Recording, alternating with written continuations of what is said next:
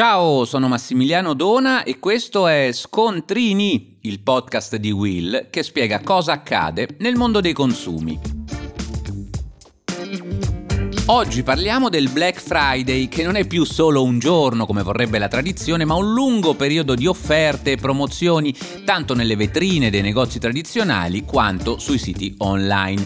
Ma non è tutto oro quello che luccica, dunque scopriamo insieme alcuni consigli per ottimizzare gli acquisti anche in questo periodo di crisi. A cosa prestare attenzione? Beh, il primo consiglio, a costo di sembrare banale, è di farsi guidare dal senso critico, insomma resistiamo all'attrazione degli sconti in quanto tali.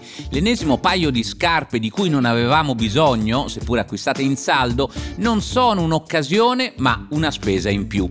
Detto questo, se decidiamo di fare shopping nei negozi tradizionali, la cosa migliore da fare è annotare i prezzi prima del Black Friday per verificare che le promozioni siano reali e i prezzi di partenza non siano stati gonfiati. Ancora, controllate il cartellino del prezzo, su questo va riportato il prezzo iniziale, la percentuale di sconto e il costo finale.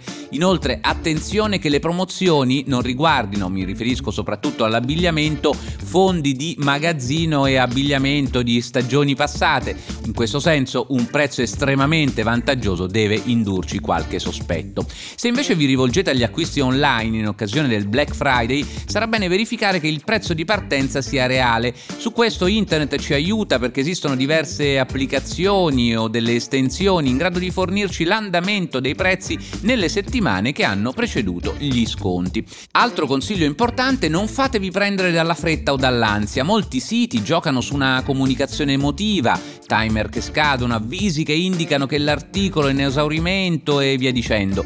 Quanto ai prezzi, ma questo vale anche per il negozio tradizionale, meglio diffidare dalle offerte estremamente vantaggiose, potrebbero essere siti che giocano sull'IVA o che mettono in vendita merce di incerta provenienza. Su internet ancora è sempre bene verificare il prezzo finale perché questo sia comprensivo anche delle spese di spedizione, di eventuali altri costi aggiuntivi, così come controllate la data di consegna, perché online è bene scongiurare il rischio che il vostro acquisto non arrivi per tempo se ad esempio si tratta di un regalo o di un prodotto ordinato per un'occasione particolare. Capitolo pagamenti. Su internet è sempre necessario fare attenzione a come paghiamo e quindi preferiamo una carta di credito, ancor meglio se prepagata, o quelle piattaforme di pagamento che consentono di assicurare i nostri acquisti. E in caso di insoddisfazione ricordate che comprando online vale il diritto di recesso che si può esercitare qualora abbiate anche soltanto cambiato idea, comunicandolo entro quattordici giorni dalla data di consegna del prodotto. E voi, lo sapevate? Per oggi è tutto, ma puoi ascoltare gli altri episodi di Scontrini sulla tua piattaforma di podcast preferita.